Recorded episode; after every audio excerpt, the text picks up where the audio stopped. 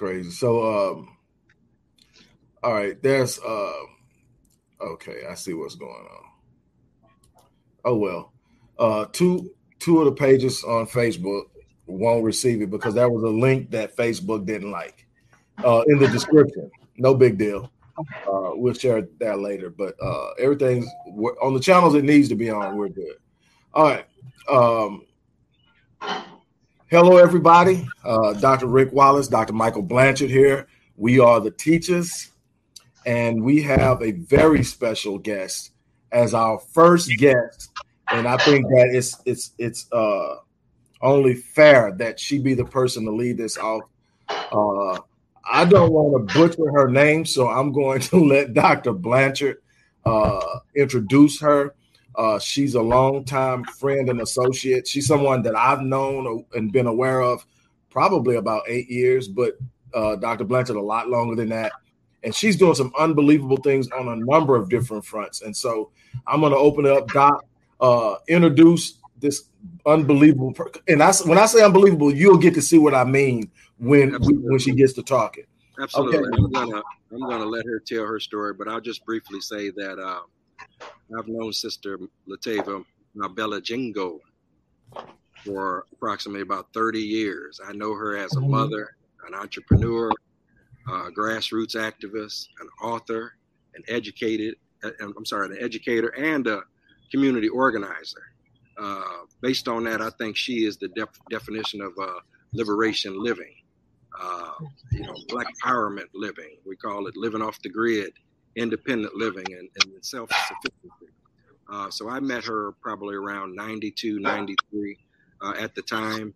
her and her husband were running a, a bookstore and a restaurant and uh, Doctor cooked on the bean pies and the whiting fish sandwiches. If she remembers, she made a mean whiting fish sandwich, and that just had me coming back. So uh, imagine how she uh, uh responded when this uh, young young black police officer is coming into uh, a conscious bookstore, right? Right. So, uh, needless to say, Sister Latava has been vetting me for 30 years, and rightfully so with my background. Right? I mean, we talk yes. about vetting people so that we know yes. whether people are actually legitimate grassroots, uh, uh, boots on the ground uh, people, because we have a lot of fakers out there. You know, we can we can get into that, uh, and and and I wanted to bring her on because I think it's important to. Um, celebrate, encourage, and promote those that are actually doing boots on the ground work in our communities. And because many times uh, those that are doing uh, the most work and get the uh, the best results are not the, those that, that, that get the support and the money. And Doc, you know, you and I have talked about that uh, for years. You right, know, right, right. So, um, Sister Latava, uh, basically, could you you talk a little bit about the Her uh, Living Campus and the services that you provide um, to sure. the individuals community as well as services that you might provide across the country. Sure. Peace, brothers. I appreciate you all uh, taking a moment for us to have this this morning chat. Uh, Her Living Campus, we are located in Indianapolis. We've been here for 17 years. 17 years. I've done the work that I do for 32 years. And her actually stands for honor, educate, and restore. We honor our ancestors, educate our children, and restore our families. A lot of people don't uh, get as far as to understand what her living campus is. So we're an immersive learning environment. We have healing spaces, we have um, therapeutic spaces, and we're centered on the celebration of Black culture. So what we do is we cultivate and curate a lot of devoted space to education, trainings, and therapeutic healings. A lot of what goes on with us as a people to become whole. There are things we need to purge. There are things we need to disconnect from. There are things we need to immerse ourselves in. We maintain about seven uh, shrines and altars in our outdoor learning space. We are centered on the celebration of who we are as Black people. So even if you come to her living campus for an event as fantabulous as the Ultimate Cupcake Festival, where you might see all sorts of people, the vibe, the feel, the energy around everything that's going on is always truly us. So there are times when this safe space is exclusively utilized for our people. And then there are times when we open the door to share who we are and to share what we have with others. But that is what her living campus is. It's, it's a fantastic place. Talk a little bit about the uh, walk you just had. You just had a uh, community you listen to, me. raise money and tell us a little bit what that was. You see how this happened? He's getting me started right off the rip. Don't don't say that walk that we just had. Let me tell you, one of our admins here, she's uh, Indianapolis community auntie Shelly Covington, and I always tell people remember that name, Shelly Covington. She is a competitive bodybuilder. To look at her, you would you would think she is not. You would think she just is the community auntie. Listen here, she's not just a community. She's not just a competitive bodybuilder. She brings home the gold. She transforms her body over the course of the year every year. She's been competing for about five years now, and she brings home the gold. And as I shared with people uh, before, we have uh, a huge project going on on campus right now. We unfortunately, earlier in the year, the roof of our workshop collapsed. And it's been a heck of a mess. We've just started demo. We got into this ugly fight with our insurance company needless to say, they've kind of left us hanging. As 17 years worth of tools and supplies are hung up in this structure. So we had to do for self, which is our norm. Um, we often find that people who try to be self sufficient are often left hanging by mainstream means like carrying insurance. Doesn't go as smoothly as it should.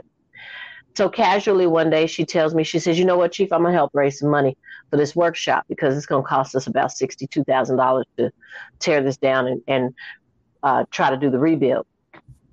She said, I'm to do a cross city walk. And she said it so casually, literally, she's leaving campus. She's in her vehicle, leaving campus, and I'm outside working. And I just threw my hand up and said, okay, yeah, let me know what you need, no problem.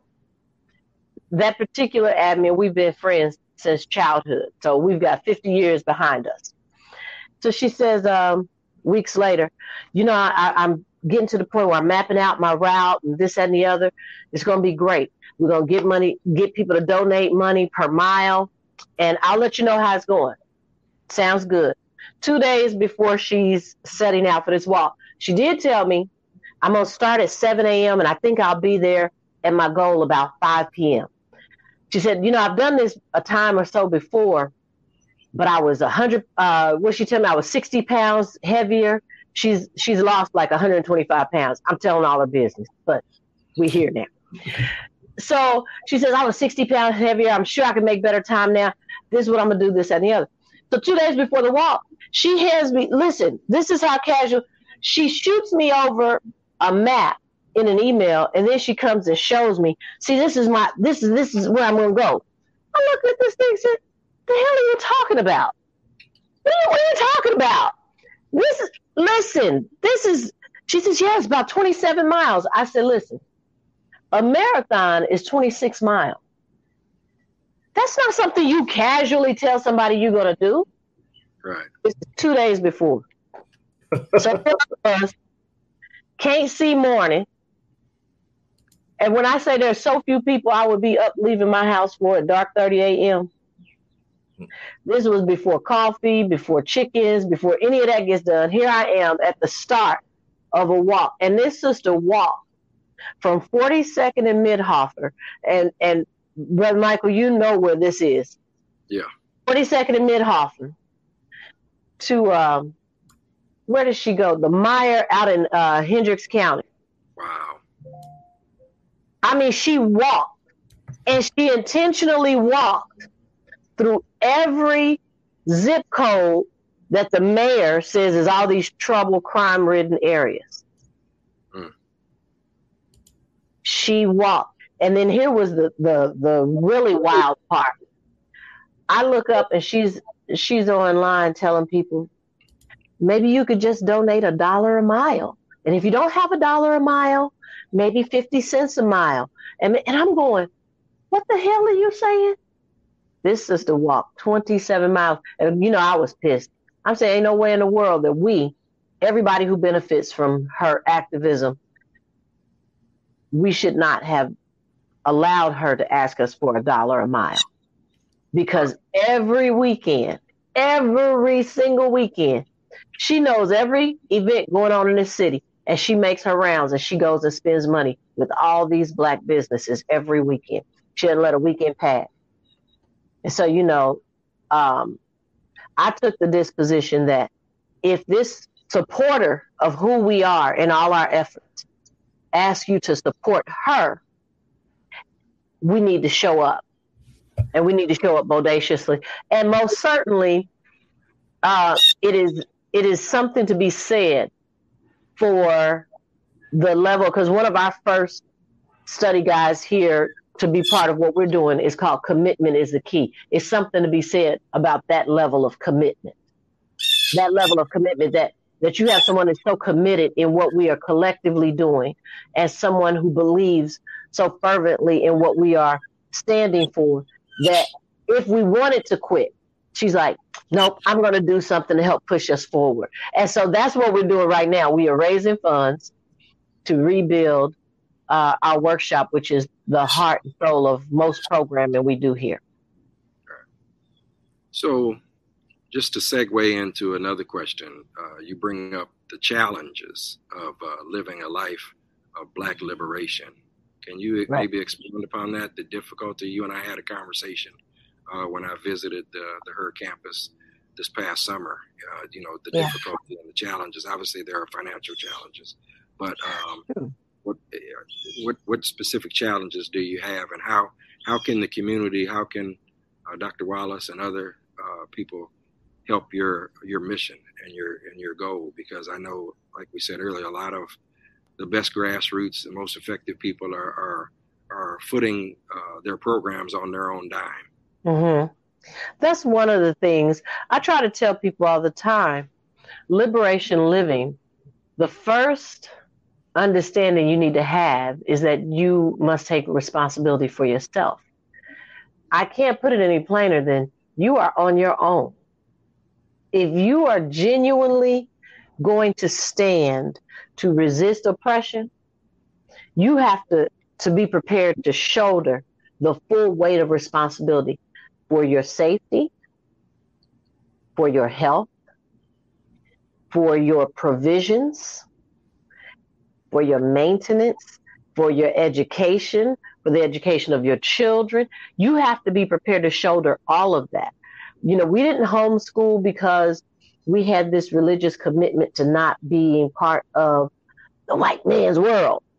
We homeschooled because I was committed to my children being deeply rooted in their certain self identity before they engaged and encountered other people. Like I can actually remember, I've got a daughter. Let's see, when you and I met, that would be Latifa. She's about 28 now. Latifa would have been the baby then. And I can remember the day she first, first ever saw a white person. Mm. I can remember the day and her reaction because she literally was only around people who looked like her. Mm. And that was very, I mean, I was a very calculated parent. Fortunately, all my children are adults now.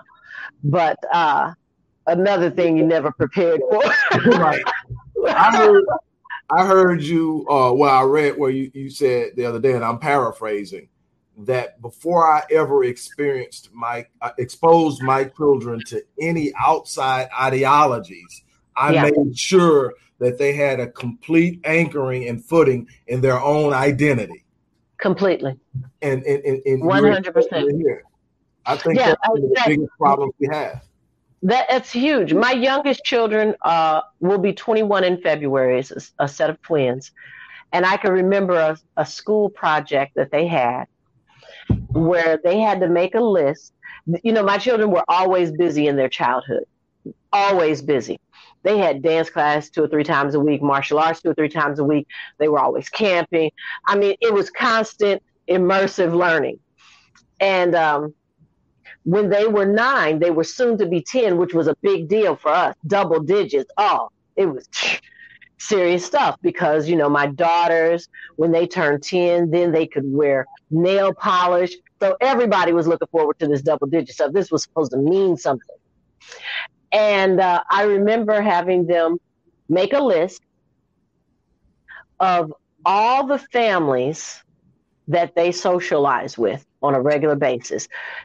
Every family that they knew and and they they know so many people. They know so many people. And they're writing their list they're writing their list. Then they had to write a second list of how many families whose homes they go to visit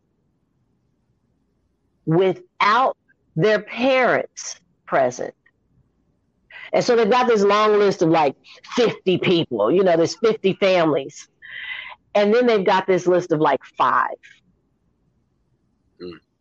and they're nine years old looking forward to their 10th birthday. And it's just like, I can remember Fatima saying, it just seems like we're always going somewhere to someone's house. We just always feel like we're so busy. I needed them to recognize that they're going to be 10 soon and a whole huge world was going to open up to them. They needed to understand that as big as their world felt, it was going to blast open. It was just going to grow by quantum leaps because they really were being reared in a community of people they had been cultivated with their entire life. There was no need. And I, I mean, you know, some of your viewers may watch this and they're like, that's ridiculous. Those kids went to the doctor, this and the other.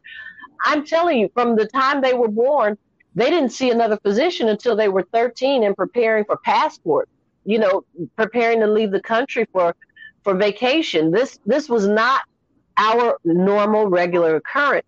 And that's something that people don't want to really take on is the responsibility for self. Our people are hugely dependent on people that they know don't love them, don't like them, don't respect them, and don't have their best interests at heart. But I got to trust them with my child's mind. I have to trust them with my child's health. I have to trust them with my child's spirit. Are you kidding me? Are you kidding? You know how hard it is to raise children when you do have full control. So, how do you think it's going to go with someone who does not have your interest at the forefront of their existence, but they have your children? You think new math is your problem? Oh, New math is not your problem. New math is not your. You have zero control, and that's what people fail to understand. If you're raising children today, you are not the greatest influence over those children. You are not. Nothing going on in your family, your household, in your mind. I'm telling you, children today who are primarily reared and cultivated in a colonized environment. Mm-hmm. You think, see, old school, we were required to read books like The Diary of Anna Frank. Today, if you were to rewrite that story using today's time, millennial parents trying to raise their children, Anne Frank would have turned her parents in if you were writing that story today because they are entrenched, entrenched in their enemy's indoctrination. Mm entrenched. And my children were raised with a deep us and them. Deep us and them. There was no way in hell my children were going to get to believe that somebody outside of this family, somebody outside of this family, was going to get to dictate what was happening in here. No way. Hmm. Mm-mm. You also recently put out a quote about the use of cell phones, if you know what I'm talking about. You just just like a couple days you talked about uh, encouraging parents to, you know, put the cell phone down. You know, all of those yeah. things will be there when they become an adult. Could you maybe yeah. expand about a, a, little bit about that that quote that you? My my children got cell phones when they graduated high school. Mm. I, you don't need to. I, I mean, what, what more does it need to explain? The twins got cell phones when they were about to turn 16 because they were 15. I apologize. They got cell phones at 15. They had not graduated high school, but they got those cell phones because we were moving out of the country. And I wanted to make sure they always had unfiltered communication with their father. Because their father and I had divorced, but we were still co parenting. And I never wanted to put myself in a position where we had some type of, you know, grafted uh, communication when it came to these children. They were very fluid in their their flow between the two households and and whatever the necessary uh, get down was going to be. But because we were moving out of the country, and the three youngest children were going with me, that meant the two youngest children got cell phones before we left so that they could have that communication. But other than that, everybody else could tell you, you got a cell phone in my mama house. that was a graduation gift. In fact, they all their computer time, all their computer time, screen time in this household. We always had one television on campus, ever. No televisions in the bedroom. There was only one television. It was in community space, and all children. And we've had plenty of computers around here. All computers were in communal space. All mm. screens faced open, and they had limited time. They used to have to earn thirty-minute computer passes. And even my grandchildren, when my grandchildren come to visit, you might as well leave those devices in the car or at home or wherever because it's too much to do. Learn to make something, do something. Don't say you're bored. We got plenty to do. Man, ooh, you, you hit a you hit a you hit a thing on the nail. One of the challenges that we have, and we are very aware, but we and I'm honest, we are nowhere close to being on it like that as far as devices. Uh, our kids were teenagers when they got devices, but definitely not high school. Now, in retro, uh, in, in uh, in retro th- thought and in hindsight, I mean, I wish I would have set that standard a long time ago because a great deal of the battle is trying to control a narrative and an idea, an Afrocentric perspective, which creates the love of self, starts with self and starts in the home. But if you got somebody in your home via device that's countering what you're taking, and they're spending more time with the device than they're spending with you, who do you think winning? Well, you just you just clarified it right there. Most parents give their children devices because they don't want to take the responsibility of engaging with their children. Mm. That's not an easy thing. I mean, we love our children. They're not always likable, and they are they are hella work. They are hella work. I mean, Let's I'm not. Be real. Let's be real. I was in love with motherhood. But listen here, I, I had to be intentional to not call them people out of their names before they became adults. But now, I, let me tell you, they grown now, and sometimes I have to catch myself. Look, Now I usually cuss, so beep this out if you need to. But I had to, my children would tell you, I look, you motherfuckers is getting ready to make me. You understand what I'm right. saying? Y'all I got this whole thing twisted. If that's what you know, because they're adults now, I have to bring them back to reality. Hold it. No, you know, but the, the problem is really parents give up. I mean, mm. a lot of parents have surrendered. But my children, I would always say, where are they going to be that they're not going to be with an adult who has a phone? Do they want to take responsibility for where are your children? Who's got who's got governance of your children? My children couldn't go anywhere with anyone who was not going to be 100% responsible for their safety and well-being. Mm. And I remember my daughters, two of my daughters came to me as young adults and were telling me, you know, you get it's the talk. You get the talk. When your children are adults, they're new adults, every parent, I've, I've got to tell myself that every parent gets the talk. I can't, I got to say it wasn't just me.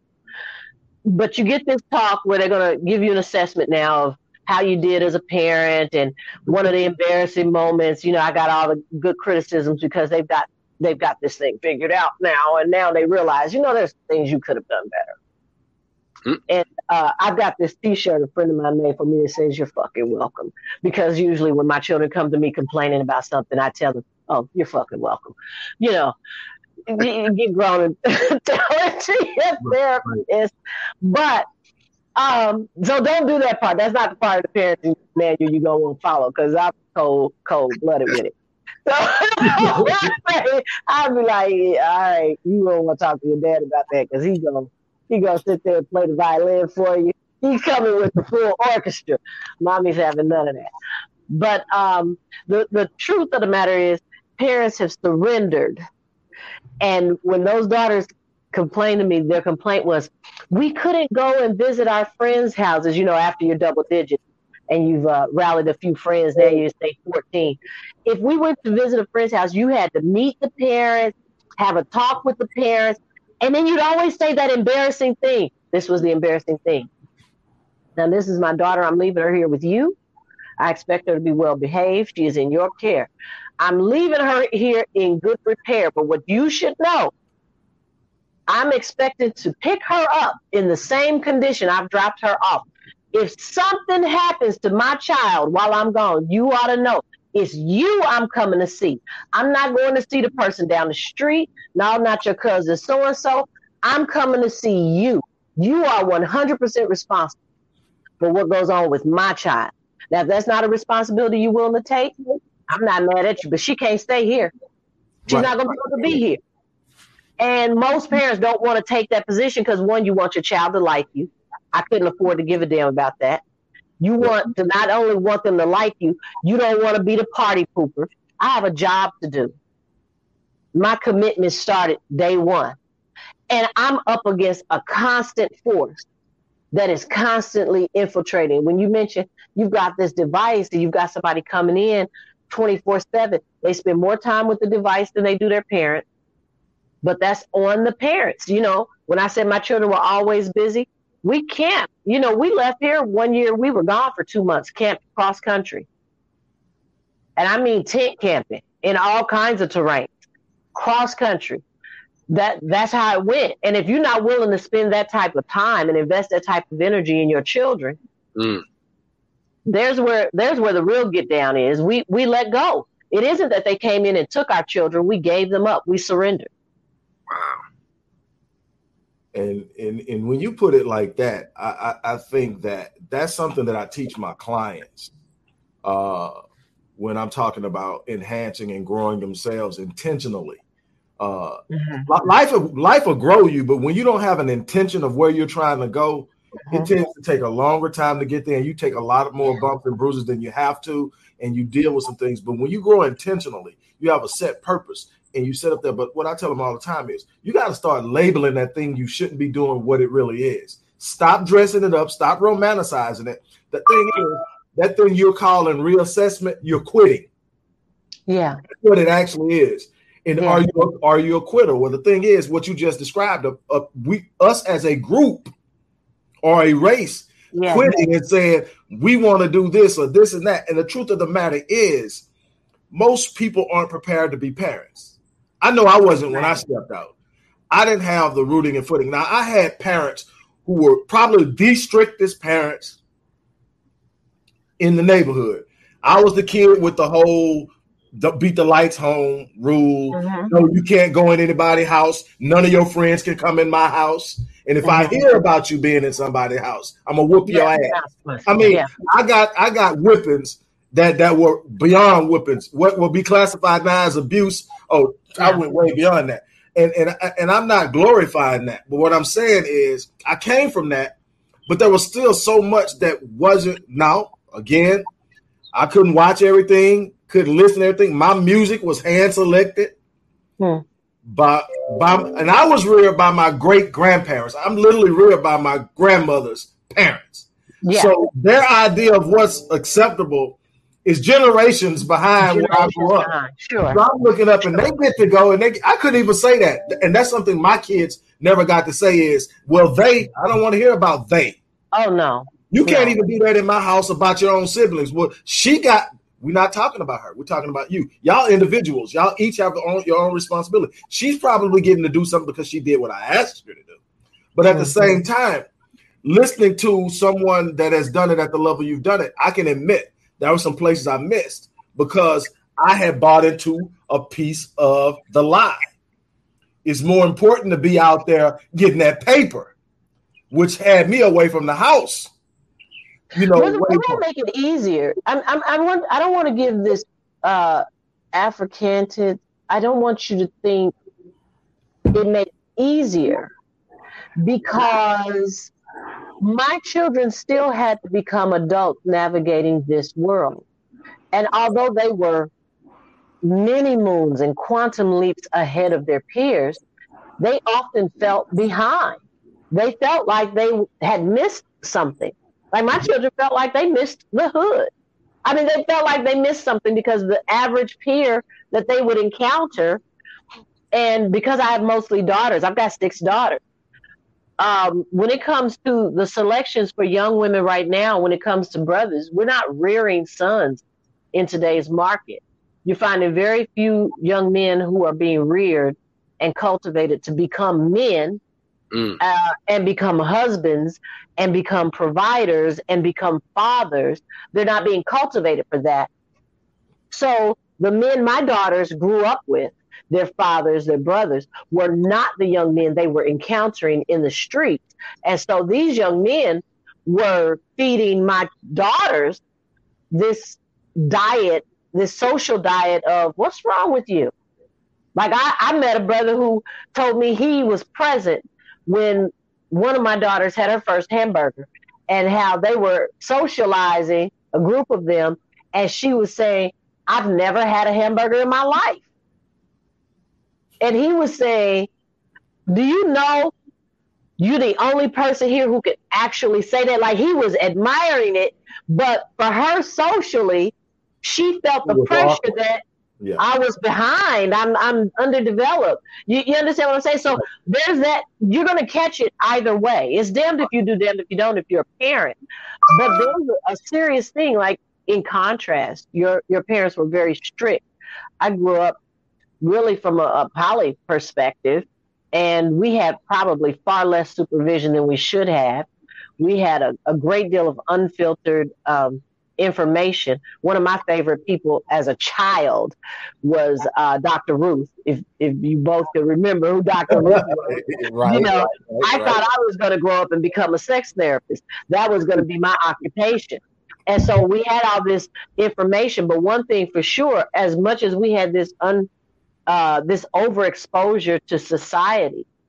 My father was very adamant that we learned to make decisions and that we were accountable for whatever we chose. And that's that's the reality at hand. You could do anything you wanted to as long as you had an intelligent reason why. But if you come in here with that, well, they said, first thing you're gonna hear is, well, they don't run shit in here. That's first thing my father is gonna say, whoever this they is you talking about. I was fortunate to be reared with a healthy lack of respect for Caucasian authority.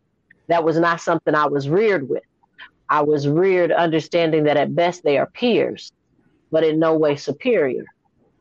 And um, I was raised with a healthy balance of my mother, who was extraordinarily religious, and my father, who was quite anti religion. He was quite anti uh, organized religion. Hmm. Ultimately, I landed somewhere I feel like I'm I'm pretty balanced now. My children were reared initially. I, I raised my older children uh, deeply rooted in the Nation of Islam, so it did give us a discipline, which my father suggested that I study because I was wildly out of control as a young adult, and he thought it would be good for uh, discipline, and it was, and it was very helpful in in honing in a lot of the, the, the raw rearing that I had received as a child. Additionally, once I parted ways with the nation, I maintained all the quality things that I had gained from there. But that comes from my rearing. My father taught us, you know, not to throw the baby out with the bathwater. You know, you need to move forward with the benefit of things you've gained in life. So, dietary habits and a sense of modesty and reasonability, um, and an unwavering footing when it comes to self, um, not just awareness, but my peace. Like, I won't have my peace disturbed. And so, you carve out those places where you must have safety, you must have peace, and you're willing to do whatever is necessary to protect and enforce that peace. And that that leads me to a lot of the conflict we have. Like I had a problem with churches doing buyback programs and being in bed with um, state and federal governments. It was just too deeply entrenched mm-hmm. because where the campus is, about a half a mile south of us, is a outdoor firing range, and a lot of uh, Caucasian church groups that have gun clubs utilize that range. And you see they have youth days and things of that nature. But in the black community, we have gun buyback programs and safe surrender where people with with warrants can turn themselves in to the federal agents or the state agents within a church facility. And I, I just have a, a big problem with that level of conflict of interest. And I don't believe in disarming our people. I believe our people need firearm education. They don't need to be disarmed, including our children. And I know we're losing a lot of children to gun violence, but we're losing a lot of children to lack of gun education. We're, we're losing a lot of our, our people to lack of conflict resolution, lack of mental health services. Um, and people are in survival mode, and some of them aren't in survival mode, they're just fools. There used to be an app for fools Hmm. You know, what you call child abuse by today's standards. I can remember telling my children, quite frankly, if you ask my children right now, oh, if I gave the two word warning, if I, uh, uh, two words, those two words were child abuse. I'm not even going to label this something else. I'm not going to tell you I'm very disciplined. You look here. If we can't have this conversation, I can tell you right now. And you can call who you want to call. The only person going out of here is you. I, I mean, we might as well be straight up with it because if you make me get up and have to put my hands on you, what's going to happen is going to be classified as child abuse. And today, right now, on my door, there's a warning sign right on my door. Warning: I whoop other people's children.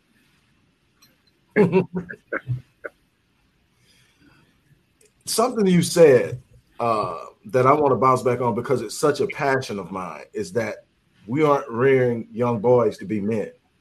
Uh, and mm-hmm. that's a big portion of what I do with Black Men Lead is create a rite of passage initiative and the cultivation of what's taught afterwards. So anywhere from four to 13 and then moving to 30 is where we try to target. But the thing is, uh, when you remove a strong presence of uh, black manhood, when black manhood is constantly targeted in many different ways, black masculinity is targeted in many ways.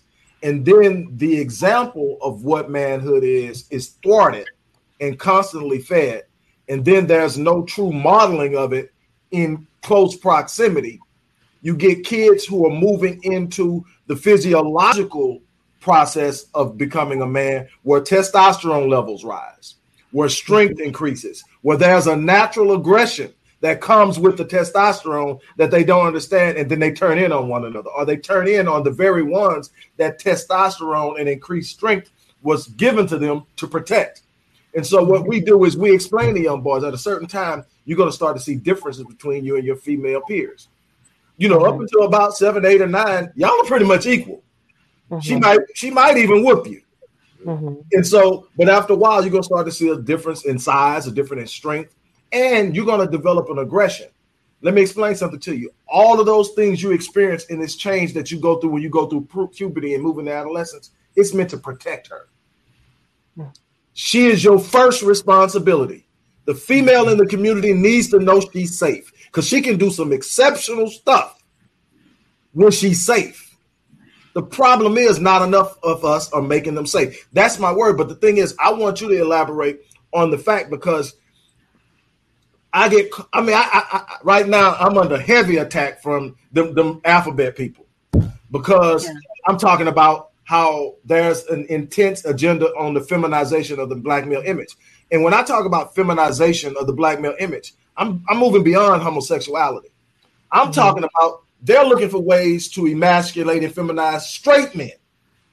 So there's no there's no bass in your voice. There's no squaring of your shoulders. There's no absolute stance in our community. If you come in here and you touch her, or you touch these babies, or you touch these elders, or you even mishandle our boys, I don't care who you are, we gonna touch you. Mm-hmm. When you feminize them, they don't have that resolve. They want to get along. They want to be compliant. They want to be accepted. We don't need black men who want to be accepted. We need black men who want to step up. Well, if you ask me to expound on that, okay, buckle up. So, y'all, when she said buckle up, I mean she mean it seriously. Uh, first of all, talk therapy doesn't work for children, generally speaking, and especially not young black men not in this society that is attacking them from the time they get here. So we start there. My father gave me exactly one whooping my entire life. He went to his grave swearing he never actually gave me the whooping, and I assure you, he's been gone 26 years. He absolutely did. Um, but the reason he gave me only one whooping my entire life was definitely not because I was an angel of a child. I, I put the best of them to the test. My father gave me exactly one whooping because it was never necessary for him to give me but that one whooping. And he gave me that one only because he promised in a threat that that's what would happen. Our children, all of them, are not being reared in a community where men are present. Mm. Here we go. A lot of people I love. Well, I can't say a lot of people I love, but I love enough people personally that I share community and family with who happen to be in the homosexual community. And I can tell you definitively because of the era in which I grew up. I grew up right around the corner down the street from a key club. If you don't know what a key club is, Google it. We'll talk about it another time. Um, so there was a lot of sexual liberation in the era in which we grew up. It was not the homosexuals who made our. I'm going to tell you what introduced this effeminization. And I don't usually share about this because I've never been sure if I was going to write about it, but I studied it a lot, but I'll share with you. Think back. The characteristics of the effeminization of our boys came from pimps the way they talk to each other, the way they carried themselves, the way they refer to each other as sugar and baby and daddy. Uh, that high pitched tone in their voice that they would intentionally use.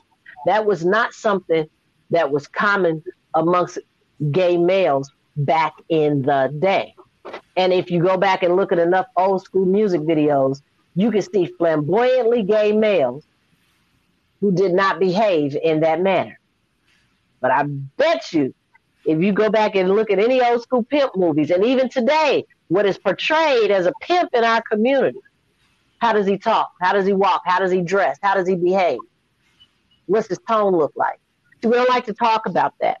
And we don't like to talk about the fact that it was not just our daughters who were not safe among predatory males in a family. We don't like to talk about that. We don't like to talk about the fact that the same way we understand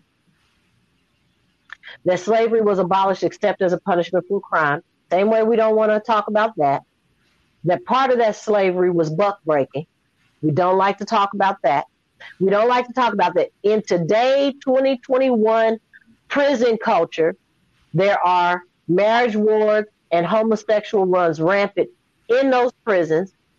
And then you release those adult males after having them contain all of their child rearing years then you release them back onto a society where they've grown accustomed to screwing males, even though that wasn't the way they went in, little clever things of gay for the stay.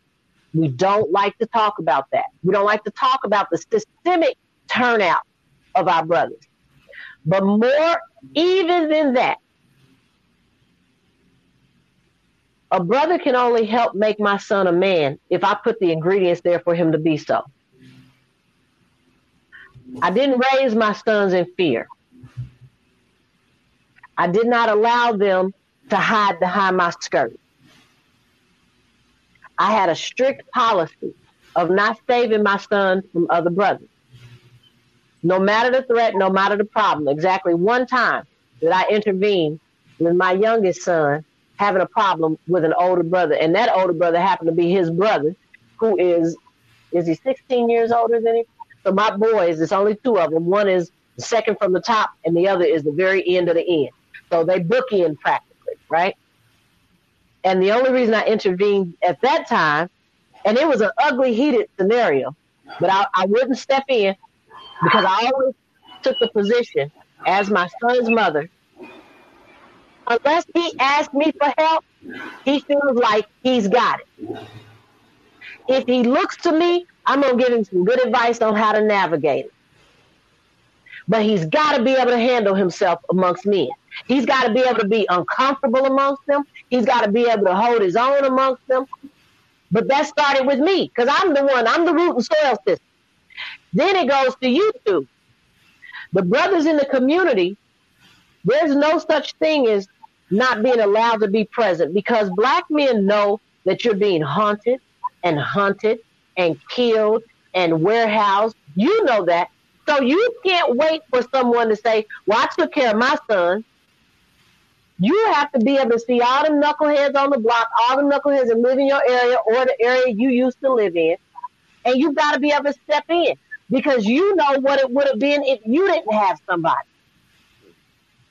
And because we've got so many brothers not willing to stand in the gap, there's no such thing as nobody would let me be the man. There's nothing either of you could do. You and everybody you know with you couldn't stop me from being a woman. Mm. Not you and every man you know could show up. And y'all can't stop me in my womanhood. You ain't man enough to keep me from being a woman. Mm. Mm. That's it, bottom line. So when you hear me talk forceful, it's because I can't afford to allow you to make my son weak. I can't afford it. His hmm. life depends on it. I can't afford it. And I can tell you, I, I there's a brother who's pretty dear to me today. The first day I met him, we were we just happened to be in a community meeting together.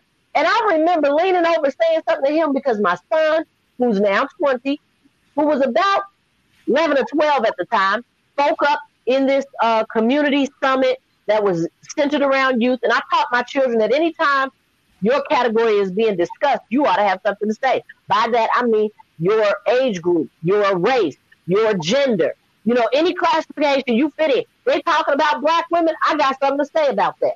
You, you understand what I'm saying? You should have something to say when it comes to your category. In this particular situation, the brother kind of questioned and challenged what my son said because some young people had walked out of a school and they were being threatened with being arrested. But they were standing up for what they believed in, standing up for justice. And the brother, who happened to be sitting in the row I was sitting in, I intentionally did not sit with my children. He said, "Yeah, but you you want to you want to stand up for it? You want to go to jail?" I think the brother, whatever he said, ended with, "Do you want to go to jail?" And I distinctly remember my youngest son saying, Nobody wants to go to jail, but sometimes you got to do what you got to do. And it happened to be two empty seats between me and this brother who I later came to know pretty well, but at the time had never met before. I leaned over to him and I said, Hey, man, I don't know how you came to be in a room that I'm sitting in, but you see that there? You see him. If you see him, don't you fucking open your mouth because you're trying to instill fear in my son, and I don't do fear monger. And I know he must have thought this vanilla, she gonna stab me or something. Yo, I was so serious. I don't know what you got going on, where you came from. I had no idea who he was. But what I did know is that he was instilling fear, my enemy's fear in my son, thinking he's looking out for him. Right. And I can afford it. He think he's protecting him like, hey man, you don't want to you don't want to get in trouble. Don't tell my son that because some shit's gonna be worth getting in trouble. Don't tell my son he don't want to go to jail because I've raised him with a healthy understanding that something got to be worth it. I've raised my children to understand nobody wants negative circumstances, but there's a short list of shit that something's got to be worth it to you. And the problem we got in the black community is too many grown people that ain't nothing worth it. Nothing. Mm. Your children ain't worth it. You'll stand on the news and and sit there and uh, I, I just need some answers. I need to know. And could you pray for the safety of my family? What the hell are you talking about? What are you talking about? I, I've said this for a hundred years. I cannot promise you. I can't promise you. I could not promise my children. Cannot promise you that these crackers won't kill my kids. I can't promise you that. But I can damn sure promise you they won't kill him for free. Mm. I can that's it. I can promise you that. I can promise you, you will never see mascara running on this face. You might decide to take my child. I can never think I'm so black and proud and bold and powerful that I can keep you from killing my kid. But each one of us as an adult has it within our power to say, you will not kill my kid for free. And I mean that no matter who it is. Not Jaquan, not Josh, not Reverend so and so, not Mayor so and so, not Mrs. so and so, not Mrs. so and so. I will stand on your liver before you kill my kid for free. And I, I do not hesitate to say that I mean that with everything in me. Nothing would keep you here. We will never settle this in court. I've made peace with death. I ain't scared of jail. We okay with that. I got a short list. And that's all it takes to be free. Make a short list. This the shit I live for. This the shit you can die for. Mm. Short, short list. It don't take volumes of books. It don't take nope. It's got a it's a real short list. But Doc, you and I have had this conversation so many times, and you know, my one thing my grandfather taught me growing up, like I said, I was reared by my great grandfather. So one thing he taught me real sick. He saw me out when I was a little boy out, and I'm having a back and forth with a kid, and it's obviously aggressive, but we're exchanging words. He say, "Stop spit boxing with that boy and hit him." Stop waiting on him to hit you. The way that you gonna settle it is let him feel you. Be, be, be okay with take boy, be okay with taking that ass whooping. But the moment that people know that you are willing to take that ass whooping, you're willing to take that bullet, you'll find out not that many really not that many are really willing to give it for you. They'll come at you when they know you're gonna bow down. When they know before your kid is in the ground, you're gonna be talking about forgiving them. Oh, oh, they, they coming for you. But I told I told my wife a long time ago, and she know this. She knows she gets scared every time she watch watch me ride by and see somebody in the face of a black woman. I'm stopping. Mm-hmm, mm-hmm, mm-hmm, baby, mm-hmm. baby, baby, calm down. No, I'm stopping. I don't care who it is. Baby, that you know that boy just got killed a couple of weeks ago trying to defend it. Well, I tell you what, I can live with the legacy I'm gonna leave behind when my right. people know. Because now I told my boys, I didn't just teach you that. That's right. I'm living by it. That's one thing my sons know. I know for a fact if I tell my sons, hey, this cat over here doing something to your sister, he finna hear from him. That's right. But the bottom line is something you and I talk about, Doc, all the time. Dr. King, I didn't agree with everything he said, but one thing I ride on and down. If a man ain't got nothing for which he's willing to die, he's not fit to live. That's right. And that's the thing you gotta have in your heart as a man. What are you willing to die for? They got you so afraid to die, and you're gonna die anyway. Mm-hmm. That's what we came here for. My thing is, what are you going to leave behind when you die? I'm more worried about my legacy than I am my life. Absolutely. And and that, and that's it. Like I tell people all the time, a whole bunch of stuff I used to be willing to die for. Stupid stuff. Dumb stuff. Dumb stuff. And you know, that list that she's talking about got real small. The stuff I'm willing to die for, that list ain't that long now. But trust okay. me, touch one of mine, and you gonna feel me. And I don't care who come out on top. Period. That thing, that same energy, I live that energy community wide and, and to this degree. I try to avail myself as a black woman and everything that means to every black child in my sphere. So children will not be abused in my sphere. Uh, you, you understand what I'm saying? Now, I can't control what's going on away from me, but I am a safe space. I'm a resourceful space. I am an asset to every relationship I participate in. I have to take that position how I walk this earth. And that's a commitment I make. And therefore, each of us can take that commitment to whatever degree we feel empowered to do so. And we can move around this community and broaden the safety of that said community. Additionally, when we talk about um, how black men are present and how they show up for our sons, it's nice to have clever sayings like steel sharpens steel. But sometimes you have to do some sharpening. See, here we have this thing where the brotherhood will take a brother for a walk. You, you understand what I'm saying? Not something optional. Come here, brother. Let me talk to you for a second. Let's go for a walk. Until you get to the place where you're willing to walk a brother off, sometimes y'all come back together. Y'all got to understand it. Sometimes, sometimes you come along. But until that's the position you're willing to take, you can't build community. I remember years ago, someone asking me, do we police ourselves here on campus in our community?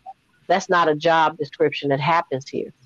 You know, we got to watch you. You don't, don't need to be here. You have to have an aligned value with the people you share community with, and you have to have a commitment and a responsibility to them. You see how early in this this conversation started with me telling you, community auntie Shelly Covington handed me a map two days before her walk, 27 miles. She didn't discuss the details because she knew whatever she needed, without even giving it no thousand dollar meeting for a two dollar problem. Whatever she needed, she was going to have. So from beginning to very end, the pit crew, we were there with her. And I was there from beginning to end. There are no seats of privilege here. These are seats of responsibility. You have to own full responsibility. That meant for 27 miles, this sister walked this entire city. But just like the deacons of defense that afforded Martin Luther King the luxury of taking his nonviolent position, You got the armor bearers who don't play that shit. Thank you. And, and, and that's what we don't like to discuss. If you're going to take full responsibility for yourself, then you cannot look to others. I can't help it. When I have to ask for financial support from our community, did you hear me say I'm an asset to every relationship I participate in? Oh, I guarantee you, I've, I've deposited into that relationship. Everybody who witnesses my work benefits from my work. Show me to be a liar. You know how many people are raising chickens right now because they saw this black woman raising chickens? Mm. Do you know how many grown men I have helped get in touch with their gentler, peaceful side for the first time in their life, putting a, a baby chick in their hand? You know how many teenage boys that I've had the luxury of being able to help them find that they can bring peace and center to themselves by telling them, Would you like to feed my chickens?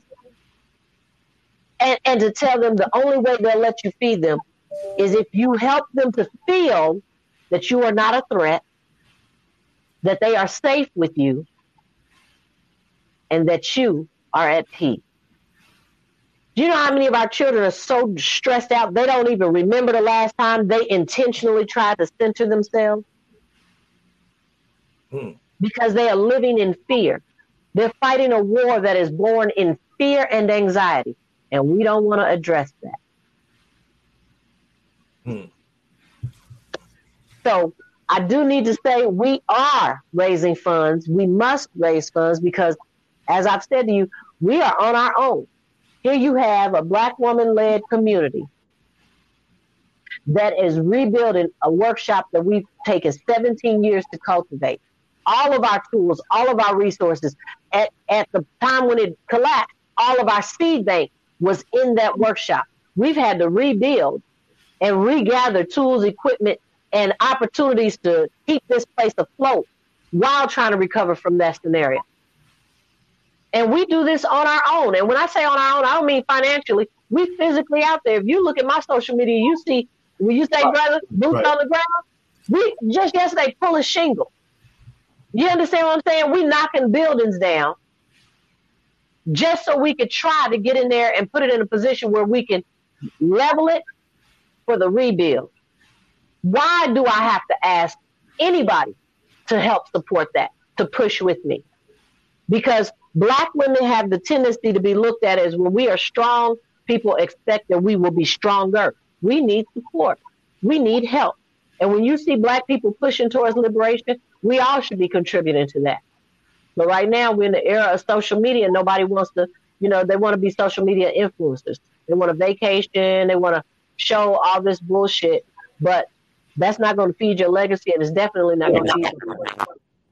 Um, I definitely want you to be able to provide the listeners with a way that they can actually support because they are asking. I don't know if you guys can see the chat. I'm getting it. Uh, no, I can't see it. No, I can't either, Doc. Okay. There are a couple of things. There's a couple of things, but Doc, what I want you to do is we've talked, we've had the conversation. What she just talked about, we've had that conversation about uh, the inability to get the uh, the black community to really move. We talked about. Uh, I've been doing this officially. I've been doing this all my life, but officially, uh, the Odyssey Project came out of me being out there. It, the Odyssey Project used to be Odyssey Entertainment. Okay. I took, I took a part of Odyssey Entertainment, turned it into the Odyssey Media Group. That became my publishing arm. So that was that. And the other part became the Odyssey Project, which was complete community, black community involvement and everything that's come out of it. But in 20 years, I've raised ten thousand dollars. Mm. And, and, and, the thing is, I, I, get plenty of playtime. I get plenty of pats on the back. None of that stuff meaning to me. Not that I don't appreciate a person acknowledging me, but I didn't come here to be acknowledged. I didn't come here to be popular. I'm not trying to be your leader. I came here because I got something to offer you. I came here because I can touch your kids. I came here because I can give you something to fight with. I spent 30 years learning what they're doing to us, and I can tell you how to get around it. That's why I'm here. I'm not here for you to like me because some of the stuff I'm gonna tell you gonna make you mad at me. So that's yeah. the thing. But there are a few people who have gotten behind me. There are a couple of people who have done some things, but literally in 20 years, we're talking right at ten thousand dollars. Everything else, man, the research alone has cost me more than that.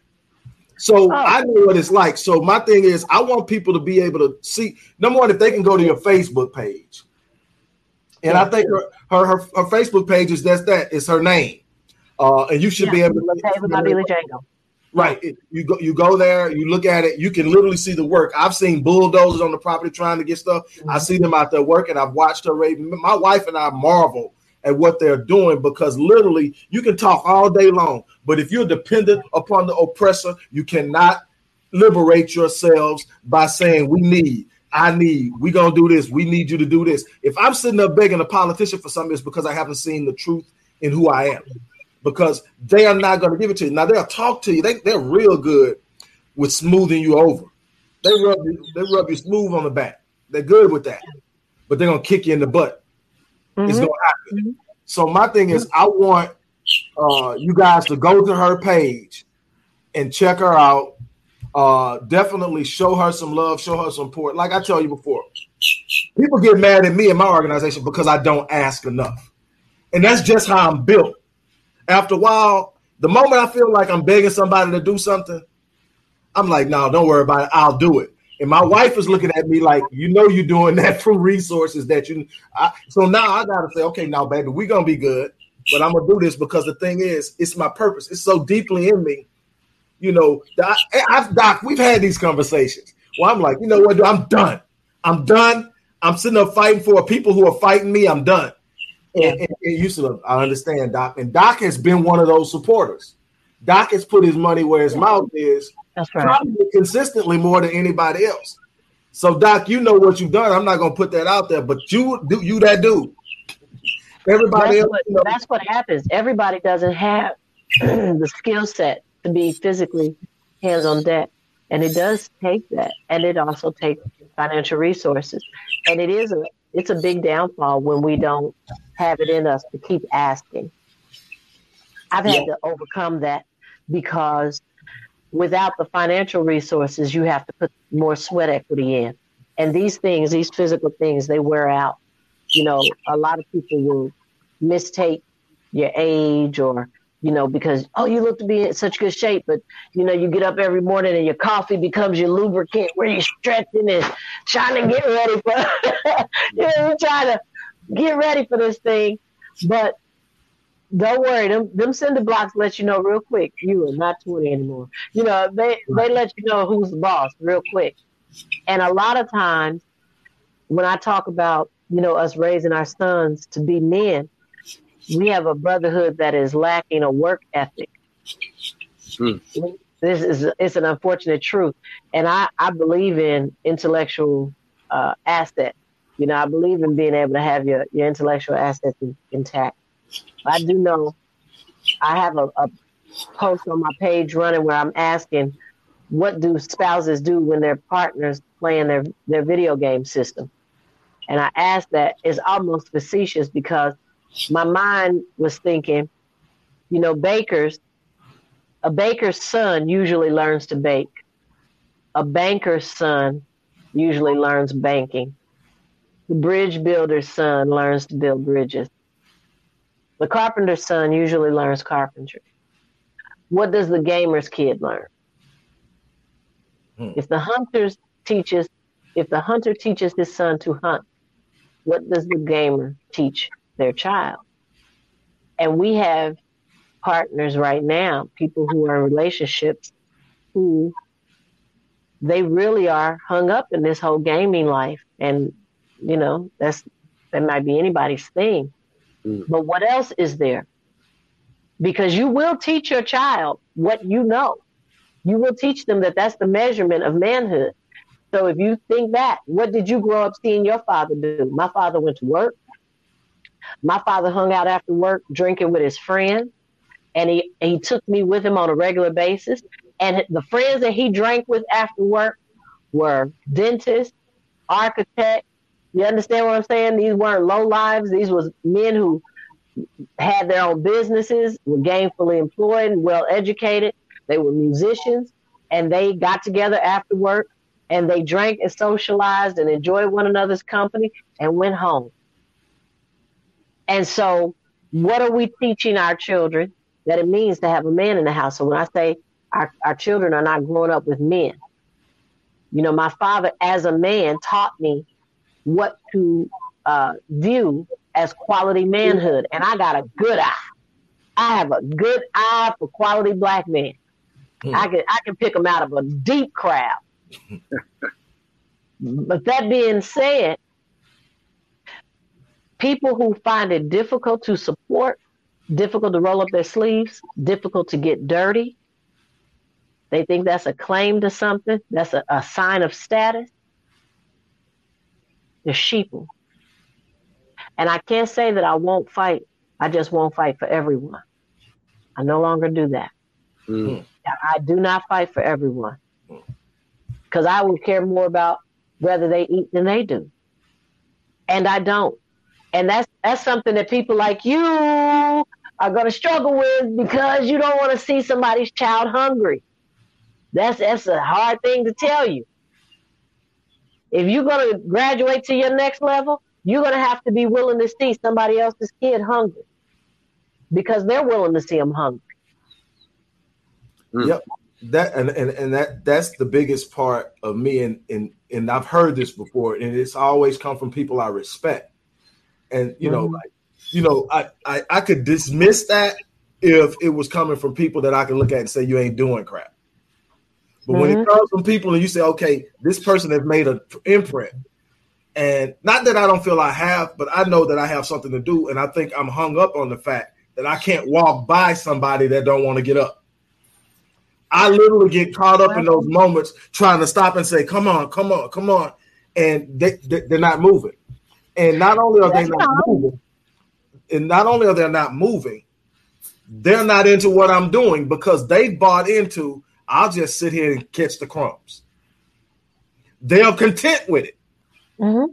And the problem is, like you said, if, if you don't get to the point where you say, okay, I got to take the warriors that want to go, and we got to go. Maybe at some point we'll conquer this thing, and we, then we'll look out for you. But the thing is, we're literally fighting for every ounce and inch that we get, because the truth of the matter is something else I've learned.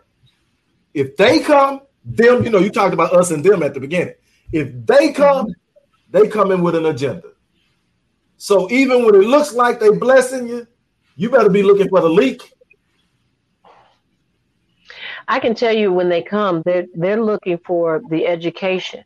They'll be with you for a, a time, but I guarantee you, they they'll be off after a year or two. They'll be off selling at a premium what you taught them to do. Hmm. I, don't, I don't even give tours to them. They don't even tour this campus because they're very interesting in getting in. Hmm. Well, what are you guys doing? What, what are you? And and right now, I need I need a grant writer. I've worked with a couple of them that can't seem to, to come through as far as actually getting started on the work. I don't mean produce, I mean get started on the work. But you know who will volunteer? Them. Them. Oh, because they just need to know everything that you've got going on. Just show us everything you've got going on. Right. But we don't we don't want to do that because we've got this idea. We've got an idea. But the unfortunate reality is, if you're going to make moves, you're going to have to be okay uh, seeing someone else's child hungry. Just remember, the shot clock is running. The shot mm. clock is running, Brennan. That's how you're going to have to view. There's only so much time and resources I can contribute to what you've got going on. And then what you're really not going to like, what you're really not going to like, is later that will include even your own children. Hmm. Woo. Tell me about it. That's Tell what you're really not gonna like. Oh, because I'm, you come out the way. Our children won't get to know us until we're gone. You, you understand what I'm saying? If you ever have to stand in that spot with them, they won't really get to know your heart until you're gone, and they'll get that from other people. But in the moment, it'll just sound like you're crazy. And and that that old saying of by the time you realize your mother was right, you probably got a daughter who thinks you're wrong, and vice versa. By the time you realize your father was right, you probably got a son who thinks you're wrong. Mm-hmm. You know, that's a that's a curse. We're on repeat, marking time at that point. But when when it comes down to seeing somebody else's child hungry, you got to ask yourself: Is their parent okay with that? I'm sorry you were born to a coward. I'm sorry you were born to an idiot. You know, be nice if nothing else could have happened. Mm. And you offer that child a resource, a word, or something that you hope they'll remember later down the line. And they do, some of them, some of them. But um, the fact of the matter is, if the person who brought you here doesn't value, I know we like to romanticize the, the idea of childbirth,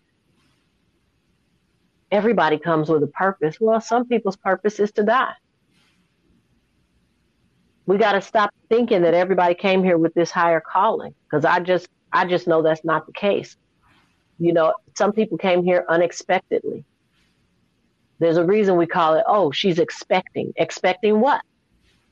Used to be children were coming to be received by a community. Well, what of the spirits who are not being expected or welcomed or received, what were they cultivated in? Come on, we got to be deeper than what we on. Some of us know more than we we living off of. What mm. about them? That's why they you can't get them to see the value in your kid because they don't see the value in themselves because there was no value put in them. They see your child the same way they see themselves, valueless. What are you talking to? What are you What are you trying to tap into? This is this is a rough set of circumstances here. It's a shot clock. We're at a we're at a stage. This is becoming a slave planet. The entire planet is a plantation. Not this country. The entire planet is a plantation. And to tell people, listen, man, they've left the, the planet, not left the country. Offshore banking used to be a big deal. It's not a big deal anymore. Hmm. They've left the surface, the crust of this planet. You're not paying attention to this? Y'all watched Hunger Games and ignored the fact that this country already exists in districts. Does it not? Are we unaware of this? The United States of America is already divided in districts. Hmm. Excuse me. Soon. Is there an urgent need? Thank you for visiting. because, you know. But that that's reality. This country is already in districts, and all you have to do is think back to the space station and how it's populated and who are these professionals. People underestimate the fact that NASA is a branch of military. Um, that countries that are warring or at least are not allies here on Earth are working quite harmoniously in the space station. Um, come on, what are we talking about here? It's only the poor people who are squabbling on this planet. We're way behind the eight ball. We are way behind. So me talking about, man, we got to rebuild this workshop. This is the peanut gallery right there. We're way behind, brother. And and I'm saying we we rebuilding a workshop is the peanut gallery and is light years ahead of some sisters this Saturday morning. Some some most black women are somewhere getting their mani pedis done, getting their nails touched up, getting the light the eyelashes and shit put together and painting faces and you know, getting wigs installed and and I clean up all right, don't get me wrong. But come on now. Come on. What are we doing? How is this functional? And and I've raised a, a, a flock of children who will hit first. And I got some daughters who are glam girls like nobody's business. But I guarantee you, they know boots on the ground, nails clipped off, it's on and popping. They yeah. will hit first. And uh, and if, if that's not that's not your mentality, I can't say that you're gonna have the skin for this particular game. Some people want to be free, some people want to be friends. They just want to be accepted. They just want to be liked. They want white people to respect them and value them and regard them. And I don't need none of that. I don't need none of that. I just want you to get out of my way. I, I don't think people gather and, and, and Doc definitely weigh in weigh in weigh on this because she's she's coming so fast that you got to kind of catch up. But I, I don't think people. I, I I don't think people get it. We talk all day about freedom, and and and and I'm feeling so vindicated right now because I say this so much, and then people are like, well, you know, you you no, you talk about freedom, but you don't understand the price of freedom. The, the, the very oh, nature, the very nature, the very nature of freedom is being free from. Yeah. See, you talk about liberation, but what are you freeing yourself from? Freeing yourself from the need to have uh, earn the approbation of other people who don't care about you. Freedom from the dependency upon other people who don't care about you. Freedom from the need to ask permission to do for yourself. All of these things are what you're liberating yourself from. The freedom says, in order to actually be free, I can't give a damn. Yeah. And, and, and, and that's hard for us because we were all taught to care. They push it on us. It's been a constant part of their theology is you can't really truly be if you don't care. You know, they push this unbelievable leverage of morality on us when they have no history of it. None. And what, but here you go, brother. You were taught to, I'm telling you, the indoctrination starts in preschool. Stop turning them children over to your enemy. You were taught to play fair. you were taught to share. You were taught to be kind. You were taught it's not nice to leave someone out. I didn't teach my children any of that. Hmm. I did not teach them that. I remember my sisters took my children to Disneyland one year. This happened one time. When they came back, they were gone for the whole day. And I didn't go because I know I'll be the party pooper because I could find a whole lot of shit wrong with Disneyland. So I didn't go. And so when they came back, children felt like they had a good time. I don't even think they remember going to Disneyland. Probably none of them remember. But my my sisters, two of them took them and said, "Your kids do not know how to wait in line." And I said, uh, "Well, probably not. They didn't. They didn't have a point of reference for it." No, we kept trying to get them to understand that all these people were waiting to get on this ride or waiting to do this thing. I said, so what did they do? She said, they just started walking past people talking about, excuse us, excuse us, excuse us, and going past. She said, so eventually we just started following them. People were letting them by, so we would just go with them. and I'm saying, we we let our children go into these school systems that kill the warrior spirit before it gets started.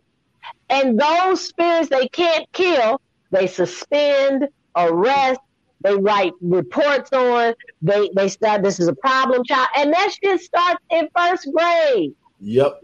First grade. Right. We go- use a legal terminology with a six year old. Right and, and they're creating a criminal. They're, they're, criminalizing, like you say, five year olds and six year olds, and they're they're normalizing the criminalization of five year olds and six year olds. Uh, uh, black ones, black oh, ones, specifically black ones. Doc, we, we, we crime pays. Right. We gotta be honest. Crime pays. Right. Hey, crime pays for our police forces. Crime pays for our judicial system. Crime pays for our mayors. Our hey, crime pays. They're not they're not producing more programs to cultivate better children. They're writing more laws to contain more people. And the ones who get caught up are ours because it ain't the law that's the problem.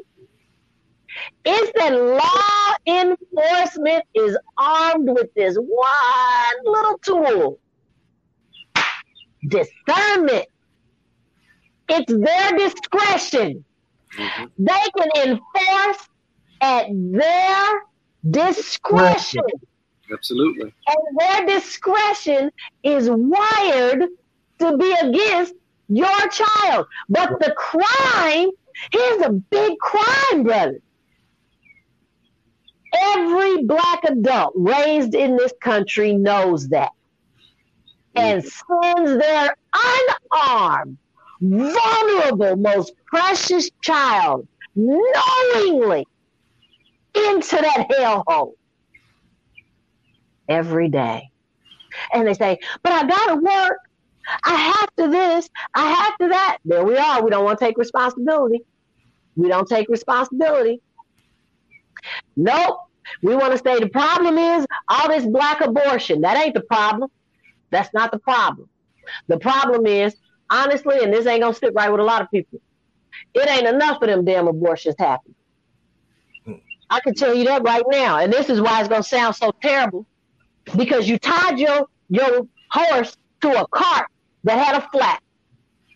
So you brought the kid here, tied to somebody who already didn't have a mentality, male or female, didn't even have a mentality to see this pass through. We throw our children like logs on a fire. So rather than not bring the child here, rather than wear the condom, use the control, rather than any of that, rather than any of those options. We're going to keep adding fodder to the fire. And, and, and we're doing that. And, and, and, and, and, I'm glad you brought that up. That's a very touchy subject, especially here in Texas. I know it is. Because they've limited they've limited here in Texas. Now, theoretically, a, a, a part of my philosophy, uh, and, and, and, and it, it is also part of you know how you described me and said one one of my hangups that I'm going to have to deal with is is is being honest about the reality of this and getting out of the romanticization of being able to save everyone. Okay, so my philosophy is I'm not for abortion, but I'm not a person to tell a woman what she do what what to do with her body first and foremost. Now, if it's mine, I want to have the option of doing it, but still, I got to ask you to put your life on the line to put me to that point. And that's the reality of it. It's something my grandmother told me a long time ago, son. You don't have a clue because they romanticize giving birth. They don't tell you that you're this close to death every time you do it. Okay, so the first thing is, do can I really ask a woman to do that for me for something she doesn't want? But more importantly, when I start talking to pro-lifers, and I, I'm definitely not pro-abortion, but I'm not pro-life. Here's why: because I don't like either side because of the lackadaisical approach to what the, the arguments they're making. They don't have a plan. Okay, here's my thing. You say you pro-life, but when they get here, what the hell are you doing for them? What kind of situation are you allowing them to be in? You study saying you want them to get here, but it's too many of them starving now. It's too many of them not having the resources they need to actually be a, a force in this world. You allow them to get here so they can be the footsteps to many. That's a problem to me. That's Am I saying? That's, that's, what I'm trying to tell you, brother. That's the it, problem to me. It is profitable for these numbers to keep coming here. If you own the plantation, don't you want the babies to keep coming? it's profitable, man. What are we talking about here? This is profitable. That it's profitable. That there was a higher percentage of literate people coming from kitchen tables before public school was a real thing that was accessible to everybody than there are now. How do you have a public school education system like this country has and have the literacy rate this country has. If it's not profitable, it makes you money to shut. When they tell you it's designed for seventy percent to fail the SATs, it's designed. It's designed for you to. to you got to funnel enough of them into the, the service sector. You got to funnel enough. Come on, what are we doing? This thing is systemic. It's well, not just a matter of who's in charge. It's a matter of what system are you living by?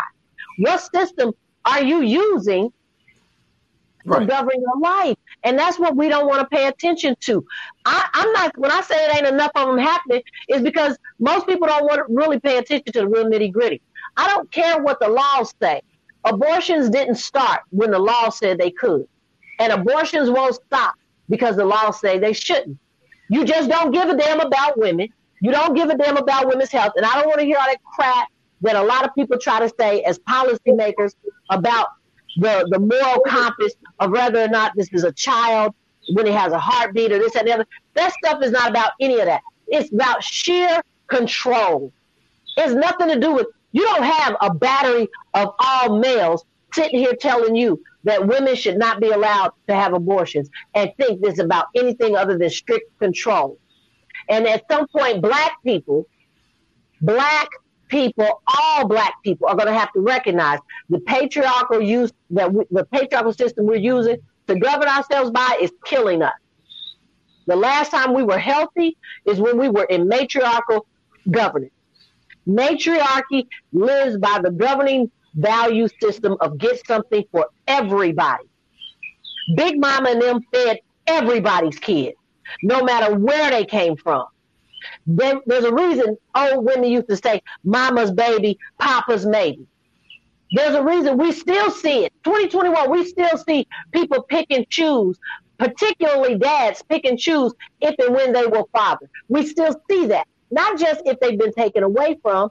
We still see people, young people, struggling with should you allow your child support payment to be used for all the children in the house? That's still a thing. You're still struggling with that simple math. Mm. Do you hmm. understand what I'm saying? We we over we over um we're overstimulated on bullshit and we're not anywhere near calibrated towards community. You don't really want community. You gotta be too responsible. Because right. when it comes to community, all the children are our children on that point, on that point, on that, on that point, uh, I, I, saw it and I didn't really want to acknowledge it at the time because you're on such a roll, but it's to a point now. This community thing, I want to touch on that real big. Then Doc, I'm gonna, I'll let you two guys close it out, and I'm gonna sit back. Uh, community thing. Uh, I talk to my wife a lot of times. Say, do you remember when we grew up? Not that it was perfect because we we don't, you know. I'm like when everybody can talk about Cardi B, I say I remember Millie Jackson. So you know the whole thing is the difference was Millie Jackson was the one that you knew was off limits and you really shouldn't have been listening to it. She wasn't the standard.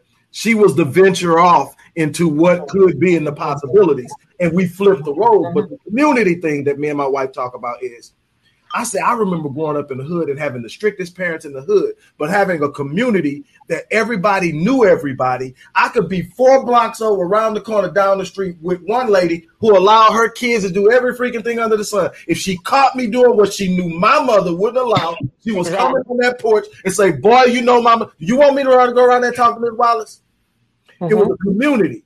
You know, everybody had the right to check your child. Mm-hmm. And, and, what you found is they weren't checking them because they want the harm, they were checking them because there was an understanding we're not going to allow your kid to go out the boundaries that you set for them. So, the, in other words, your kid can't get outside of your reach, and you don't have to be there because the community is going to hold them accountable. And what happens now is everybody, like somebody came on and said, you you know, when you talked about your warning on your door, somebody mm-hmm. came on and said, "You're not whooping my kids," but I get it. That's that. That's the new thing now. Nobody's touching my kid. The problem is now is when you're not around them, who's holding them accountable? Because they now know nobody can put their hands on them. Nobody can say anything to them. That's not true. See, people who take that position, uh, my kids, your seven year old ain't scared of you. I damn sure ain't scared of you. That's number one. And number two, you need to take your kid where that bullshit you raise them with works. It don't work here. That's the thing. The reason community expands your reach is you don't want your child to have what I got to offer. I think that's fucking awesome. You know where I think you need to take them? Right over there to that lynch camp. Yeah, take them right over there to that lynch camp because the same one who say you she wouldn't whoop my kids. No, I sure wouldn't because your kid wouldn't be here. Number one, number two, them people that you know is coming, they're gonna put them lights on them and they're gonna whoop the shit out of your kid if you get your child back. You weren't going to be standing on the news. I just don't understand. I need someone to give me answers. Why? Why? I gave some young ladies a ride uh, last year. No, 2019. There was a when a, a curfew started here surrounding um, a, yes another of the many police killings that happened in the country some young people began protesting and they wanted to enforce a, um, a curfew here. And I had a problem with that. I'm fine with whatever they need to do, but you're not going to send me text to my phone and say I need to be home at eight o'clock and this, that, and the other. That's a problem. That's a problem right here. And so I just made the public statement. Well, uh, I'm a, I'm gonna go to the mayor, to the governor's mansion and see if he's home at around eight oh one. So I just want to meet you there. Let's go see if he gonna be home at eight o'clock. And so a bunch of people decided, well, let's go see if the governor's gonna be home at eight o'clock. So that was an interesting turn of events. After we did that, there were some young ladies who I told them, if you show up at the governor's mansion, we'll give you a ride back to your vehicle. We took some young ladies back to their vehicle. And I could tell they were young, 18, 19. And I asked them, I said, Does your mother know where you are? Because I knew we were in harm's way. This could have turned into a fight with the police, which was going to be nothing but ugly.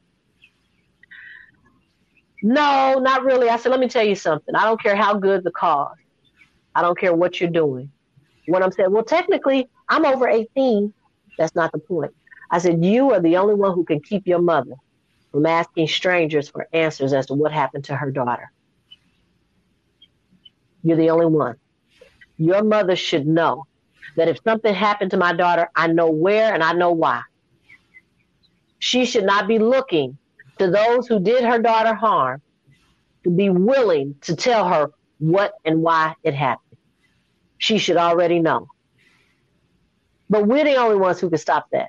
We don't have a, a, a no kind of standard by which we conduct ourselves by, and we're not willing to live by it.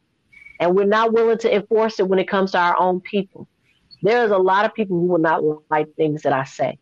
There's a lot of people, but it's because they like the trinkets of this world. And I'm not telling you you can't have luxurious things because doing business is a very African thing to do. It's a very ancient and African thing to do business. Business means we trade what we have some of for what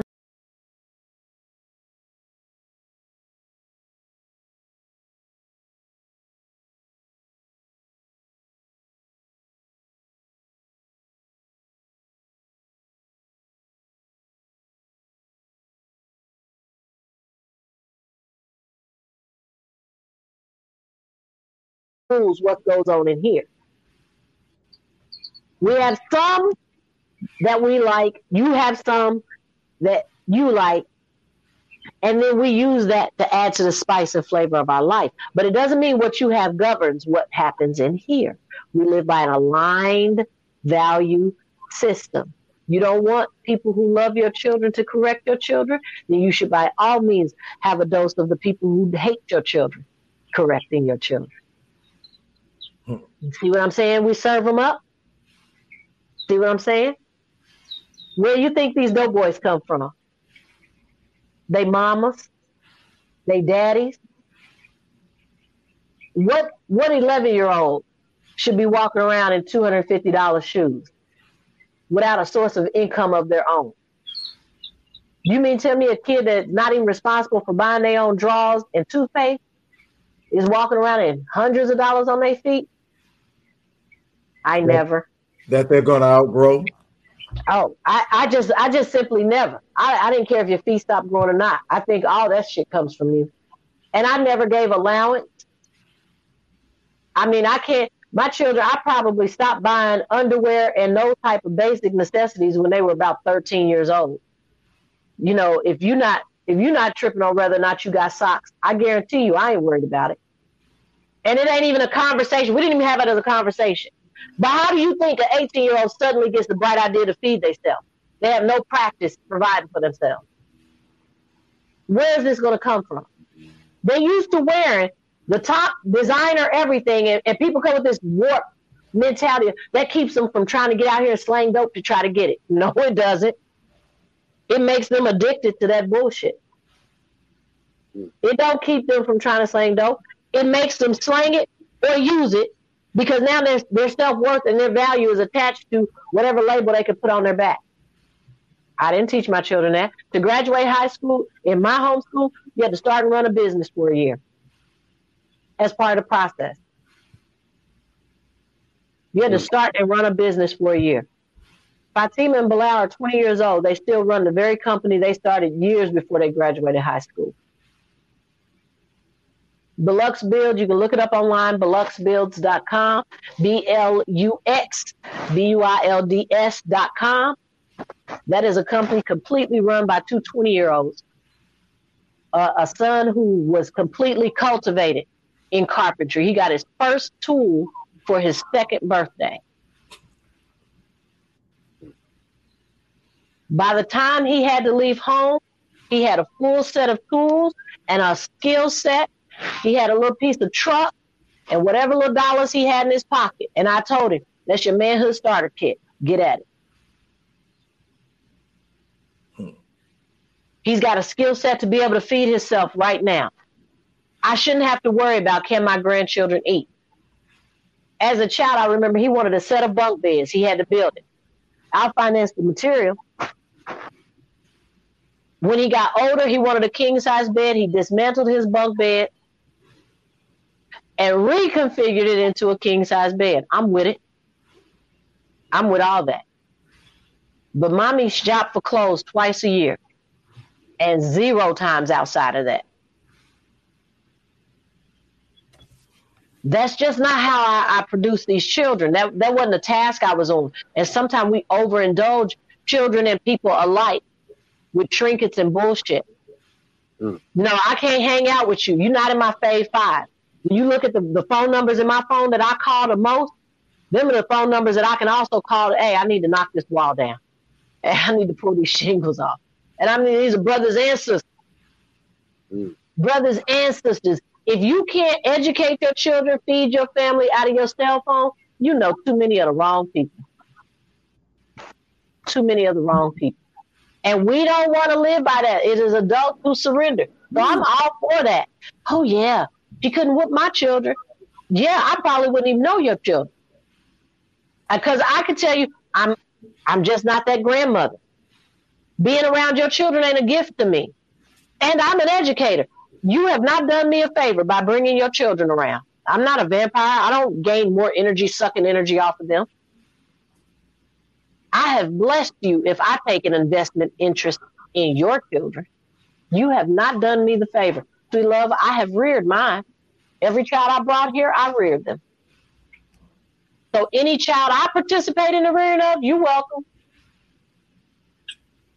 You don't want what I have to offer, and I don't have what you prefer. Sweet darling, please take your shit show on the road. Well, Sister Latavia, we need what you have to offer, my sister. I want to want you to elaborate a little bit on how we uh, have the right balance as grassroots leaders. How do we have the right balance between the teaching, the correction of our people, and the encouragement of our people, and then we can wrap it up. What do we need? What do yeah. we need to be doing? What do we need to be doing? Well? We have a welcoming policy. Having a welcoming policy and a criteria that vets everybody who comes through. Uh, you know, we don't discourage our people from coming to us we're looking for everybody who's looking for us. And we encourage them to come through that vetting process because it's how we determine that we are of aligned value. And when we have those aligned values, what did I tell you is the first study guide? Commitment is the key.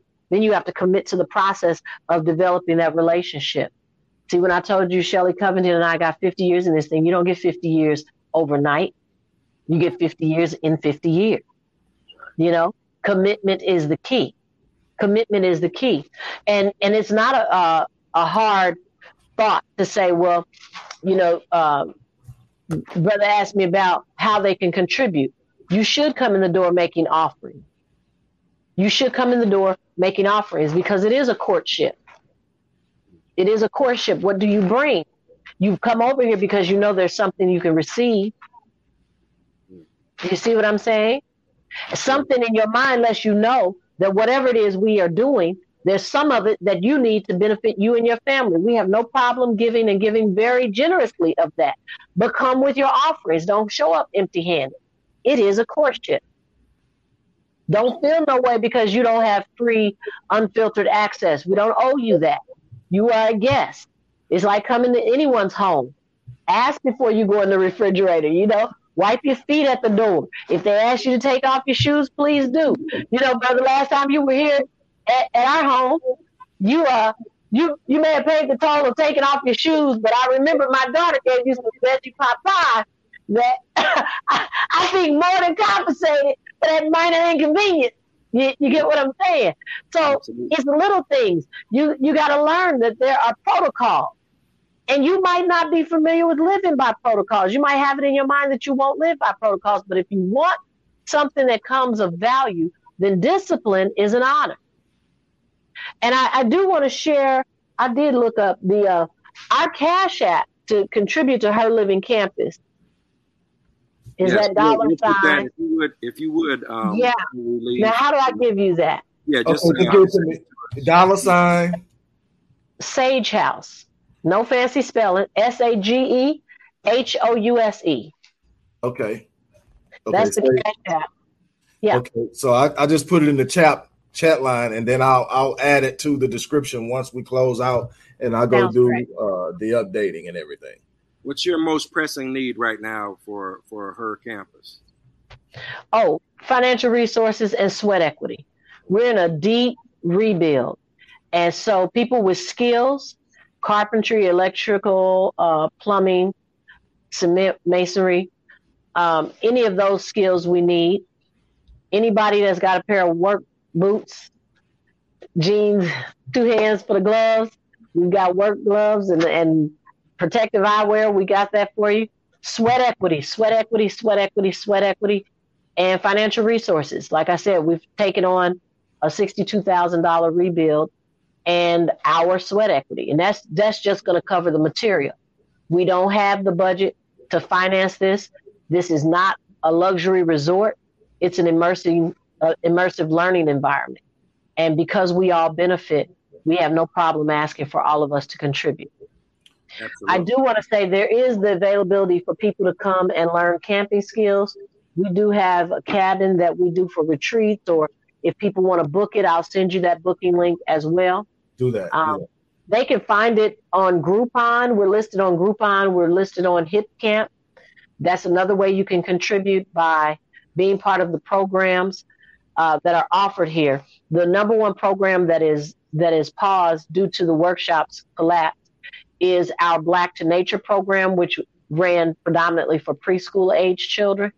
And we need that program. It's immersive full day of safe space for preschoolers, daycares, kindergarten groups. We need that that program back up and running. Well, you will have my donation today, my sister. I've been supporting you for 30 we, years. We, that's right. I know Dr. Dr. Dr. Wallace will continue to support you. We will right. we'll collaborate any way we can, and we hope the community will continue to support you. You've been at this for 30 plus years. That's right. right. Right. I appreciate you both. I appreciate the work you all are doing and the effectiveness that you have, even though I know there are times when it doesn't feel like that. But know that your voice is needed, your presence is needed, our brothers need to see you. Our sisters need to see you.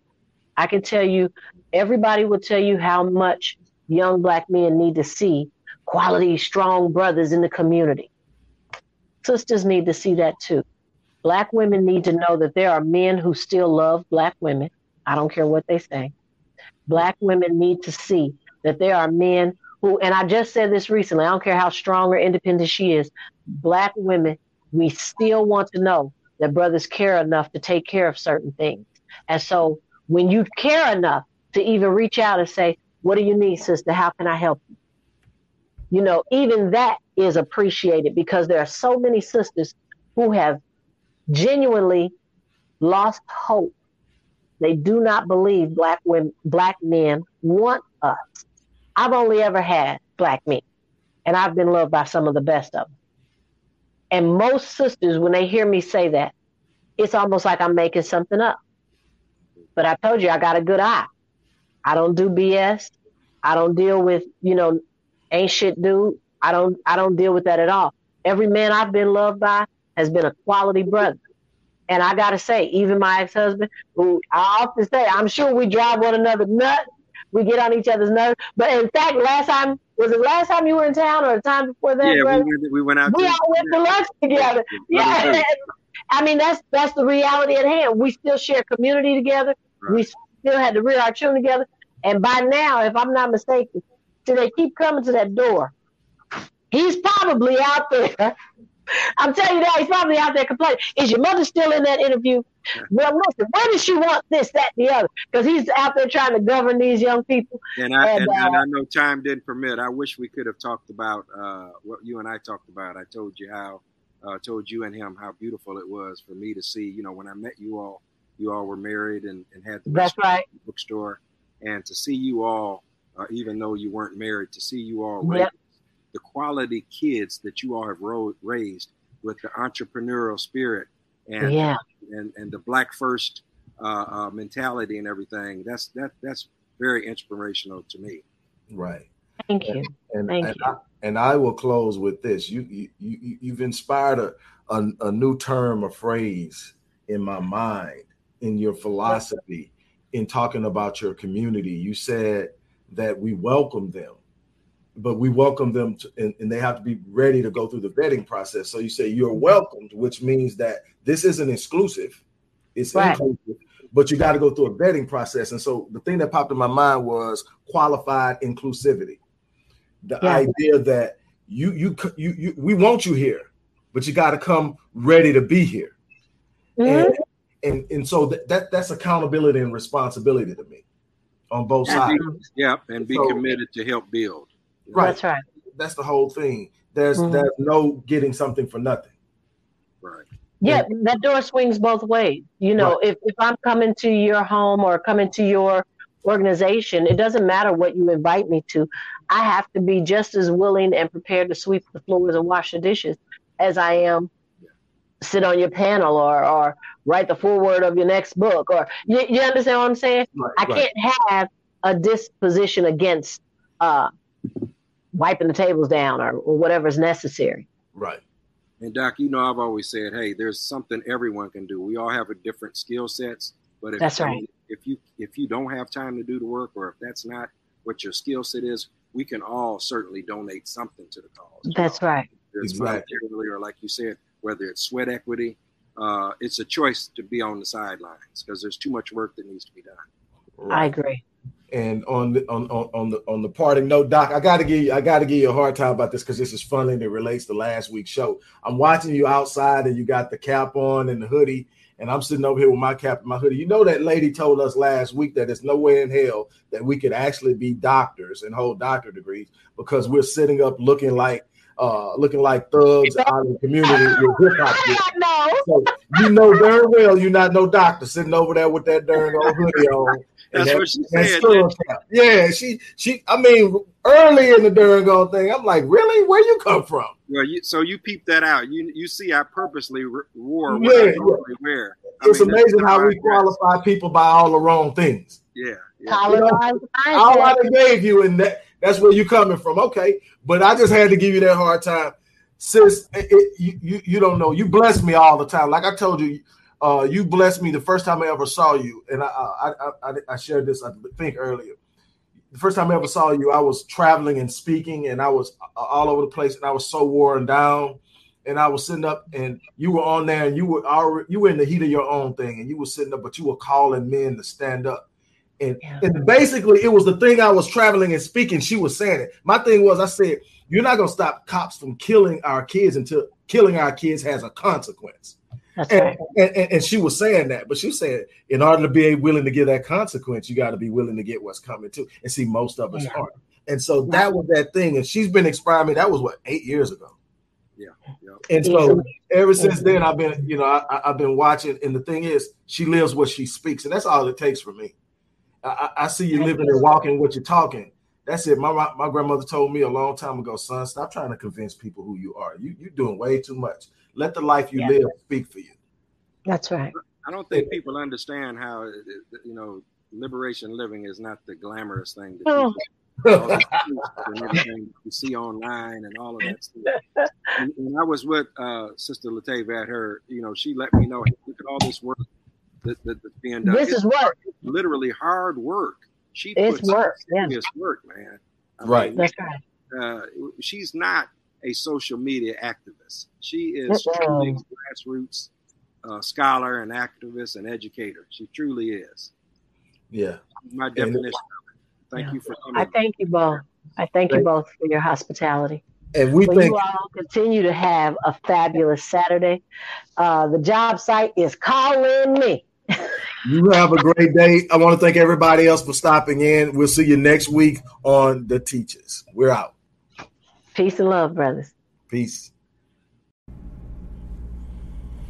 Hello, everybody. Dr. Rick Wallace here, dropping in on you. This won't take long at all. I just want to let you guys know, first and foremost, that the uh, video that I had up on uh, this channel, Lil Nas X decided uh, he's tired of being gay. Um, that, along with viewers demand Netflix uh, pull Dave Chappelle's comedy special, uh, have both been moved to Rumble. Uh, the links uh, to check out those videos are in the description box. Also, uh, as we continue to do work, uh, which includes research, program development, community community engagement, and much more. We continue to ask for your support. Uh, the links to do so are in the description box. Uh, I thought about doing a prolonged uh, monologue on the reason that I pulled those down, but I think it's self explanatory. it's attracting the wrong element. Um, and when discourse becomes disrespectful uh, and people are talking to talk uh, and not uh, communicate or to have a two way conversation uh, but attack, I know that what follows after that shortly uh, is normally uh, outside attacks. And so, just to kill the whole thing, I pulled them down and I put them on a different platform. You can still visit them, you can still comment on it, uh, but uh, it began to detract too much from what the totality of my message is.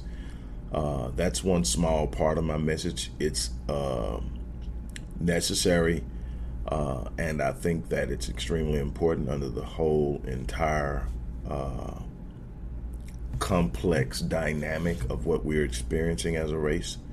Uh, but when it's made into what it had been made into, um, and when people take what you say and create narratives that never came out of your mouth, like gay rights aren't human rights, never came out of my mouth, but it became an argument and a point.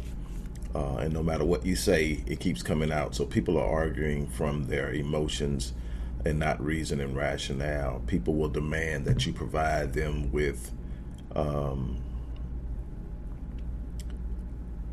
empirical data from studies and research, but then give you uh, anecdotal observations that they've made. No studies, just hey, this happened back then and this came up, so why this?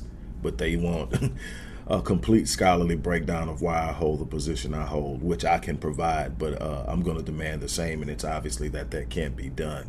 Uh, so again, if you want to uh, check out those videos, if you want to continue to conversate or converse uh, on those videos, you can go over to uh, Rumble based on the links there and also subscribe while you're there so you can get the, st- the stuff that's uploaded there and get notifications for it. On that note, I'm gonna get ready to get out here. Don't forget to show your love uh, for the work we do by uh, offering your support. The information to do that is also in the description box. On that note, I'm out of here. You guys have an unbelievable day. Yeah, yeah, oh, oh, oh,